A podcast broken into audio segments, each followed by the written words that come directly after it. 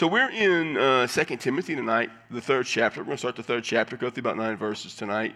Sometimes in these books, it's hard in paragraphs. You can't get through, you, you kind of get stuck halfway in between something. So maybe you, you take a few verses too short instead of try to go too long and all that goes with that. But we'll be in 2 Timothy 3. We probably have about four more weeks of 2 Timothy.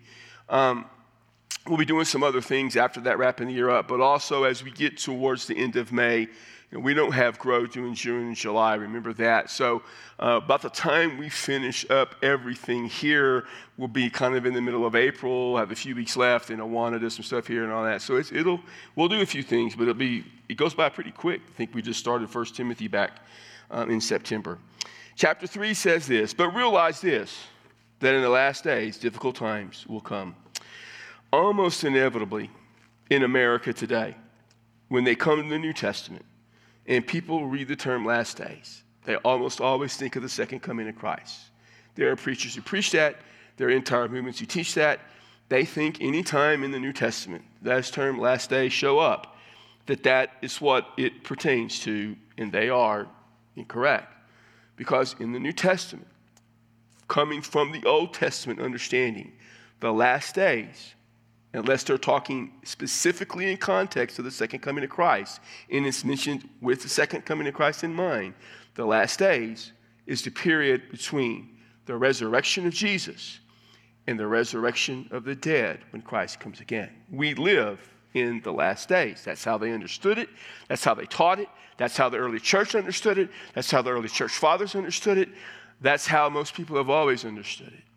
We get confused because we think in the, last, in the second coming of Christ, and we, we, we talk, talk about that in terms of eschatology, the end, the last days, and so there's a lot of confusion over that. So let me always encourage you something. It's really, I say this to you all the time.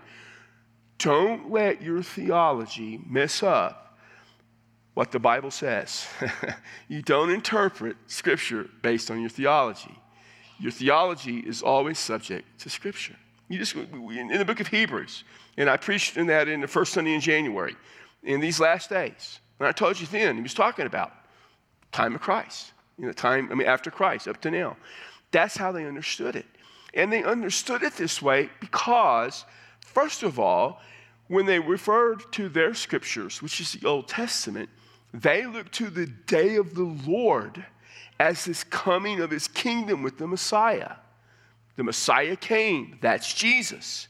So they understood everything about those last days or that day of the Lord as referencing Jesus. In the Old Testament, they didn't have Messiah coming at the first and then a second appearance. They didn't have that. They didn't have a concept of the first and second advent of Jesus. It is when Jesus came and Jesus began to teach that that they began to understand that. They also lived back then, just like we do today, with the fervent expectation that Christ was going to come again pretty soon. In fact, early, early on, they all thought he was going to come in a very short period of time. Sometimes you can even glean that from Paul. Then, as time went on and Christians started to die, and some of them were facing death, they realized that they would not be alive when Christ would come again. So, the term last days, especially to Paul, now Paul's writing you know, he's not far from death. His last days on earth are coming. So, absolutely, in these last days, he is understanding it as the church age.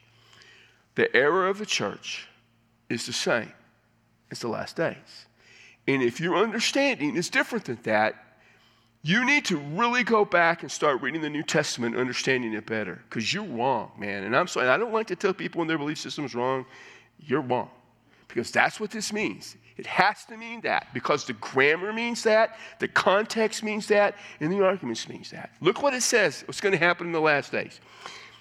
Difficult times will come. And that's where people go, well, that's got to be referring to the tribulation. Really? Paul is about to be beheaded for being a follower of Christ. About the time he's beheaded for being a follower of Christ, Peter's going to be crucified. You know what those sound like? Difficult times. That's pretty tough time. In fact, tell me any part, once Paul became a follower of Jesus, When was it not difficult for Paul? When did he not have a hard time? I mean, halfway through his ministry, he talks about all the times he's been beaten. You know, they talk about the time they stoned him to death, left him for dead, and he gets up because they didn't finish the job off. You know, he got ran out of every place he went. Sunday, I'm preaching about Thomas, and I'm reading stuff. You know, you know, the, the, death of the apostles. You know, it's not in Scripture other than James, but you know, church history and traditions, and you know, these guys suffered. The book of Revelation, Revelation is set during the reign of Domitian. Domitian brutalized Christians. In fact, you know the only group of people who've really escaped hard times for their faith for an extended period of time in Christian history? Americans. About the only ones who really have for a long period of time. Go in the world today, throughout the world, Western civilization, okay. Even in the, even in the Middle of Ages, when the Reformation came, they still killed each other. Catholics killed Protestants, Protestants killed Catholics. Calvin, Calvin thought nothing of killing heretics, what he deemed a heretic. He puts you to death, just like, you know, my wife used to check cockroaches out the back door, man, as fast as they could. I mean, it's just the way, it's just the way it is. You go, to, you go throughout the world today, Christians are persecuted. They're put to death. They make lists of the most dangerous places in the world to be a Christian. United Nations, a few years back, said the single most persecuted group of people in the world in terms of persecution by identifying one single factor are Christians. So I don't know. It just sounds to me like difficult times have always come. So it's more than surrounding the events of the second coming of Christ. You've got to expand your understanding of truth so that you match up and align with what Paul and the other guys write. Notice what he says, and he's going to give like 19 lists, a, list of 19 things, verse 2. People will be lovers of self, lovers of money, boastful, arrogant, slanderers, disobedient to parents, ungrateful, unholy, unloving, irreconcilable, malicious, malicious gossips without self control, brutal, haters of good, treacherous, reckless, conceited, lovers of pleasures rather than lovers of God. Now, that list is 18 and 19. Some of them, it depends on how your version combines them. List especially with Paul, are always interesting. We always like to go through, you know, sometimes the people break it down, you know, word by word. Really, these lists are, are kind of taken as a whole, as aggregate. They are, they're not meant to be exhaustive but comprehensive. But some things stand out. Let me point it out. The first two things mentioned in the list is lovers of self and lovers of money. The last two things mentioned is lovers of pleasure rather than lovers of God. And they kind of, it's a literary device which allows them to kind of bracket the things that are in there, and everything else in there kind of spins off this. So I just want to focus a little bit in Paul's day and to think about, he's describing, and, and it's kind of tough to say, is he describing the world and the culture, or is he describing the church? Or is it possible? He's describing both. Remember, he writes about false teachers. That hits hard in the first book of Timothy. He's still writing about it in the second book. We've talked about that numerous times. So, in many ways, he is describing how the false teachers who reflect the world are. And what he's describing can easily filter its way into the life of the church. They are lovers of self and lovers of money. Now, the, the word lover, love in these words come from the Greek word phileo, which means the affection for. But it means it's just self, it is self-focused. And part of that self focus is on the focus of material things. So he talks about that. They, they, they are at their root people who promote themselves. And so, you know, I think in the world, it's, it's pretty safe to say that you know, the, the idea of the promoting of self, the loving of self, of being focused on self is pretty common. Even people who are altruistic, people who do things for other folks, oftentimes there's a rationale or a reason behind it that still has to do with self, but we normally just tend to put ourselves, to promote ourselves, to make ourselves first in our lives. That is the tendency of which we find our life. And the false teachers were the same way. If you look back historically at false teachers, going all the way back to the early church with people like Marcion the heretic, going through Joseph Smith with Mormonism, you know, just, just you just go on even today. I mean, I remember growing up, you know, we had Reverend Moon, the Moonies, you had David Koresh. Um, you have all these people who are prosperity preachers today. They all love themselves deeply.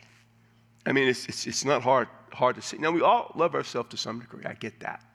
I mean, you know, I mean, I, you're talking to a guy who has a healthy ego, okay? So I get that to some degree. It wasn't funny, but you're laughing at that. Show, you know, okay. But I guess it's better than funny than tragic. But, but you know, we, we all, but it's characteristic of self focus. And here's what happens if you're not careful in the church. A lot of churches, their primary emphasis is what does the church do for me? What does the church do for me?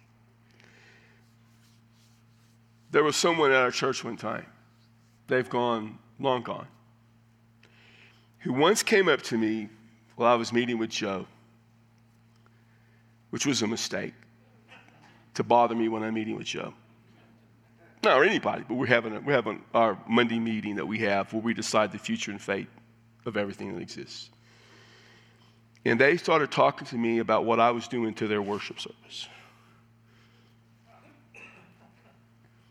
Did I get red? Yeah, as that blouse. I said, Your worship service. and so the conversation began. It wasn't a conversation. I cannot tell you how many times I have heard my classroom. My group bought that. Why are, that, why are the youth using what we bought? My row, my blah, blah, blah, blah, blah, la di da, da, da, da. And those churches all have one great thing in common where that prevails. They're all dying. They're dying. Because you can't have that attitude. One of the first things that I ever said when I walked through the doors of this church and began to preach, and I haven't said it in a long time because I really don't have to, because y'all are being, y'all aren't that way, and really, y'all are fantastic. Yeah. It's not about you. If you're a follower of Jesus, you're good to go. You're going to heaven. It's not about you. Now, as your pastor, I want to, if you're sick, I want to help you. If you're struggling, we want to help you. Absolutely. That, that goes with that. If I have to qualify that, there's something wrong with the way you're processing information. What I'm saying to you is the focus and function of this church is not about you. It's about God and people that don't, don't know God. And that's what it's about. It's always what it's about. And I say this because it's easy, and it's easy for pa- nobody gets caught up in a church of loving what they love more than pastors. We're the, we're the most guilty people of this of all. Because we want to build it around all the things we like. And one of the hardest things for me to do is to do things or to have the church do things that I don't like. Because I have the power to say yes or no to whether we do it. And it's hard. So I understand that.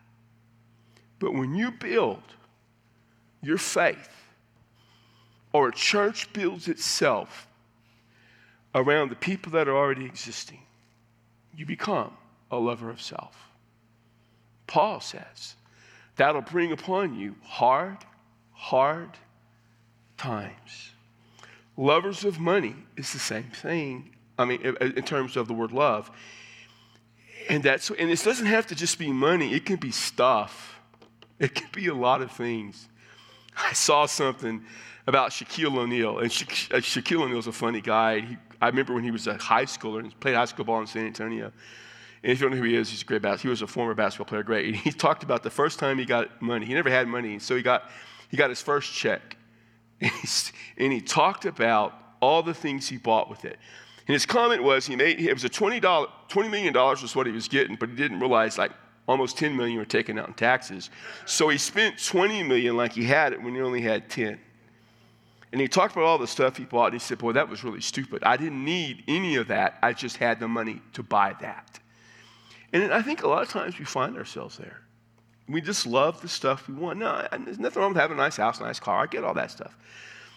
Eh, because I do the same thing. But But the quest for money, remember, he's talking about the false teachers. They get caught up in loving stuff. That is so easy to do in church. And, you know, one of the commentators I was reading kind of expanded this a little bit more than I would have, but I just think about, you know, how we do things here. Are we doing things in such a way that exhibit a love for self and a love for money? I mean, as, as the pastors, I look at how we do things as a church. And man, I really hope that we don't convey the message to the world around us. That's what we do. It's okay to be comfortable. Man, I want the air conditioning on, as you probably will know, on Sundays when it's 35 degrees outside and the air conditioning's on. Because it gets hot here, and I'm up here on the lights. And I'm loving myself at that moment, not you. we want the best, obviously, and it's okay. But we have to, we have to be so careful with what we do. He ends up talking about the fact that they love pleasure, which goes with loving money, and then they don't love God, which goes with loving self. So it brackets. They love themselves, they don't love God.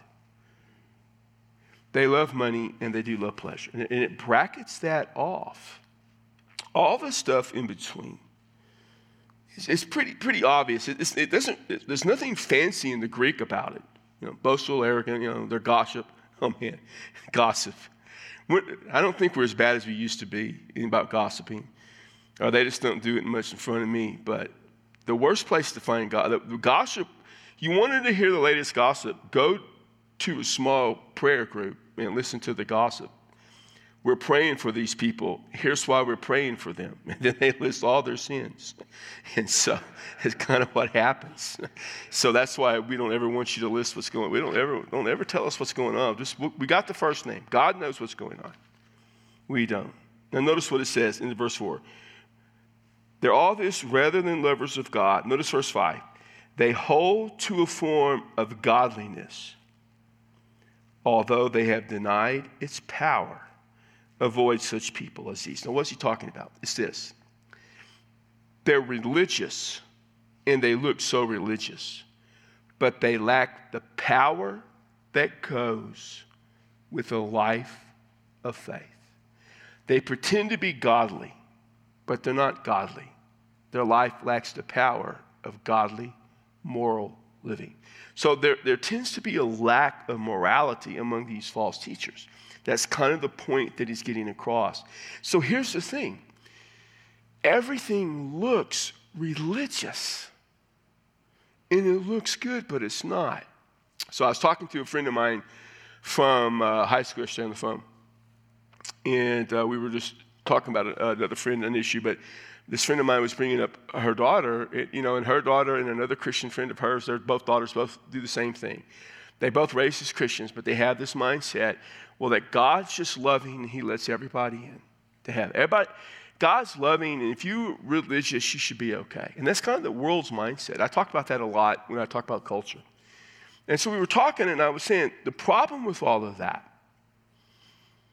is that there's not a religion in the world that thinks that way. I made sure Christianity doesn't, Judaism doesn't, Islam doesn't, Hinduism doesn't, Buddhism doesn't. Every major religion in the world believes they are the only way to God, or their gods, or whatever they call, you know, enlightenment, whatever it is. They all believe that. They may let other people from other religions be a part of it as long as you conform to whatever.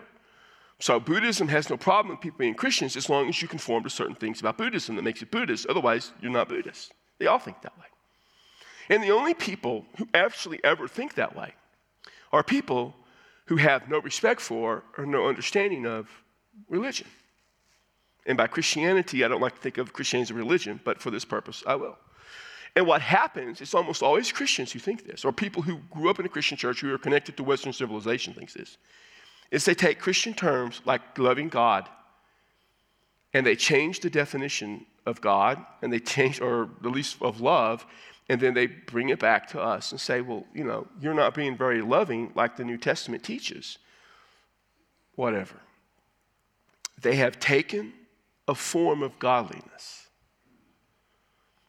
that lacks true morality and true heart and true faith. they have taken something, just like it says here, and they put all their arrogance in it and all their boastfulness and all those other words, and they lack the power. You know, the love of God is a powerful thing. So powerful, in fact, that the love of God sent Jesus to die on a cross for us. So powerful, in fact, that after Jesus took all of our sins upon him and paid for our sins and was dead, God's love is so powerful, and God, he raised Jesus back to life.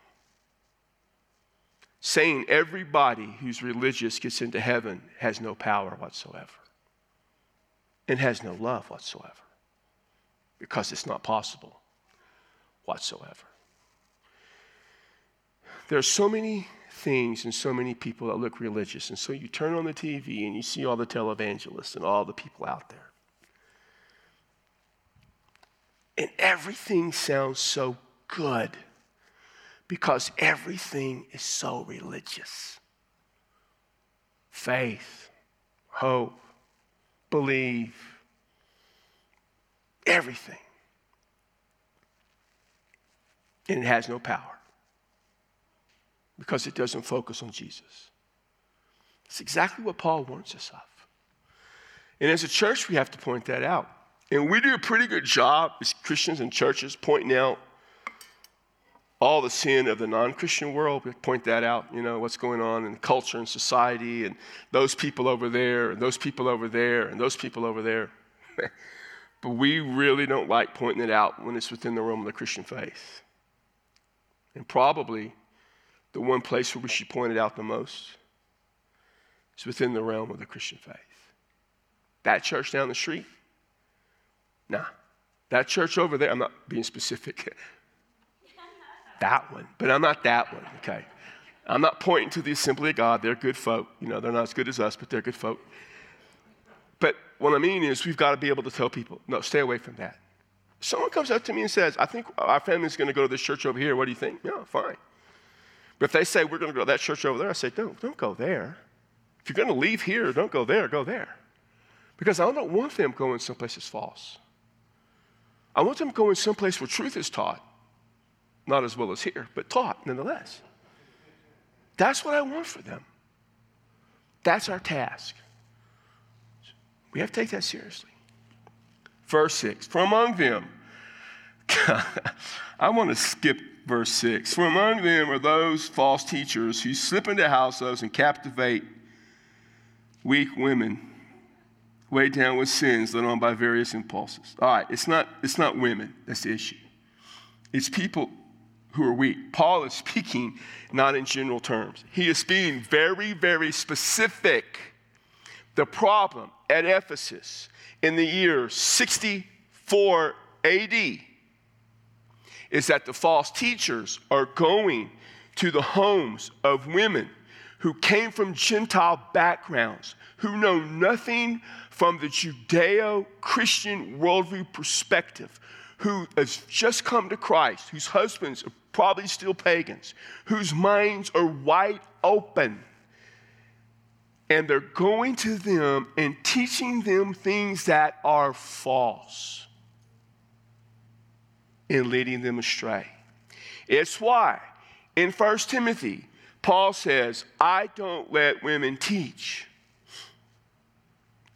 That can't be a blanket endorsement. If so, First Baptist Church is in trouble. Because one of our Sunday school classes, that's still called Sunday school, has a really good teacher who's a woman, who I think is probably if, if I ever was going to have women deacons, would be one of the four or five women at the top of the list. I never will because I'm a Southern Baptist and I'm going to let my doctrine and theological beliefs keep me from what probably is okay according to Scripture. And I can't say that because I'll get kicked out of the Southern Baptist Convention just like Saddleback and Rick Warren. I don't want to do that. But the point is, that was the issue. It was a specific problem. And they were led on by their sins. They may have, may have come from a background of immorality or whatever. And they were always learning and never able to come to knowledge of truth. And, and they, they just kept being led astray. Paul is pointing out that's what the false teachers do. Here's what false teachers do they don't affect me, they're probably not going to affect many of you. But new believers, vulnerable, believer, vulnerable believers, they affect them. We have a lot of little people come to our church who are unchurched. It means they come from a non church background. They are underchurched. That means wherever they went, they were taught poorly or they didn't go very often, or they came from a place. What's the other word use De-church. No. Un- unchurched, underchurched. What's the third term? I think I would know this. I'm the senior pastor. Mike, what are they? Unchurched, underchurched, de-churched. Do I say D Church? Yeah. They left church. That's what it was. They left church. I have so many sayings, I can't remember them. You know, when you hit 55, man, it's really tough for me right now, you know? Under church, unchurched, and D church. Anyway, I think that's it. And they come from backgrounds where the knowledge is limited and they're vulnerable to false teaching.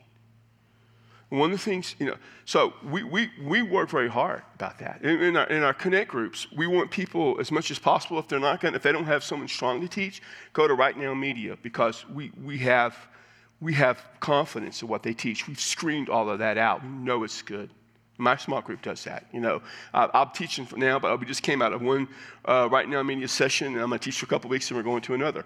It's good stuff. We don't want you to be weighed down. That's that's the danger. And he gives this example of Jannes and Jambres opposed Moses. That's not in the Old Testament, but uh, the magicians, the magicians of Pharaoh, when when when Moses approached Pharaoh and doing magic, uh, in the old in, in uh, some of the pseudepigraphal books and in church history uh, these two guys were named as magicians. It's not, it's not in the Old Testament anywhere, but Paul's quoting what they considered common knowledge. So let me just say this you know, Paul's not quoting the Old Testament. He's taken an Old Testament incident and he's quoting an outside the Old Testament source that he gives validity. It's okay you know, when, when, you know, teaching and preaching to use illustrations or points from outside if it helps demonstrate the point. You don't preach the point. You don't preach from those books, but it's okay. Paul does it. He quotes poetry. He quotes pagan philosophers. He does all of that, okay? So he's doing that here. So these men also opposed truth. They were men of depraved mind. They were worthless or rejected in regard to the faith. He's saying the false teachers are like the magicians of Pharaoh they were opposed to the truth. They were men of depravity and absolutely worthless, rejected by God. So he's saying, Timothy, you got to point this out. You got to deal with it, man. That's your job, Timothy, to deal with it. That's our responsibility as a church. That's why, as pastor, I encourage you constantly read the scriptures. I tell you, be fluent in the New Testament, be fluent in the Gospels, be fluent in Jesus. You need to be able to filter out. Listen, you don't have to have degree. If you understand the, if you read the New Testament and you understand it, you can filter out false teaching. You're, you're, you can do all that. But if, not if you don't read the scriptures, not if you don't study Jesus. I love this last part.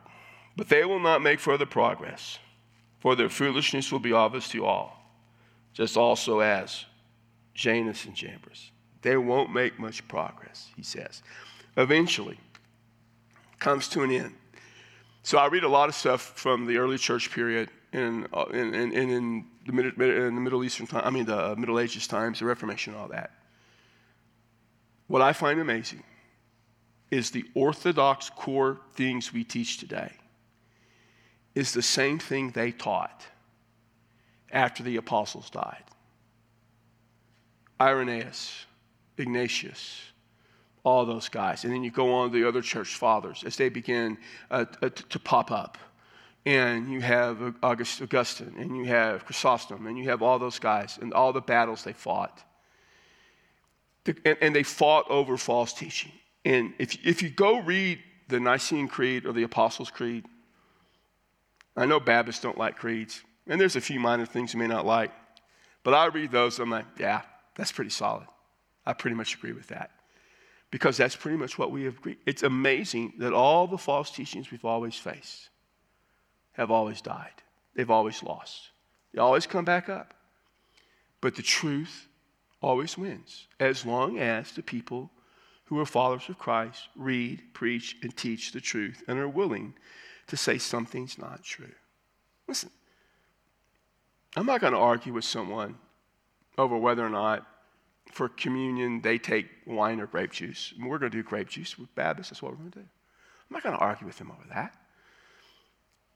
But I will argue with them if they teach that grace is taught through the dispensing of the elements. That I'll say no. The reason that I don't believe in having communion with other denominations, if they're not Baptists or evangelicals, because they believe that communion somehow is connected to receiving or dispensing or an object of grace, and we don't.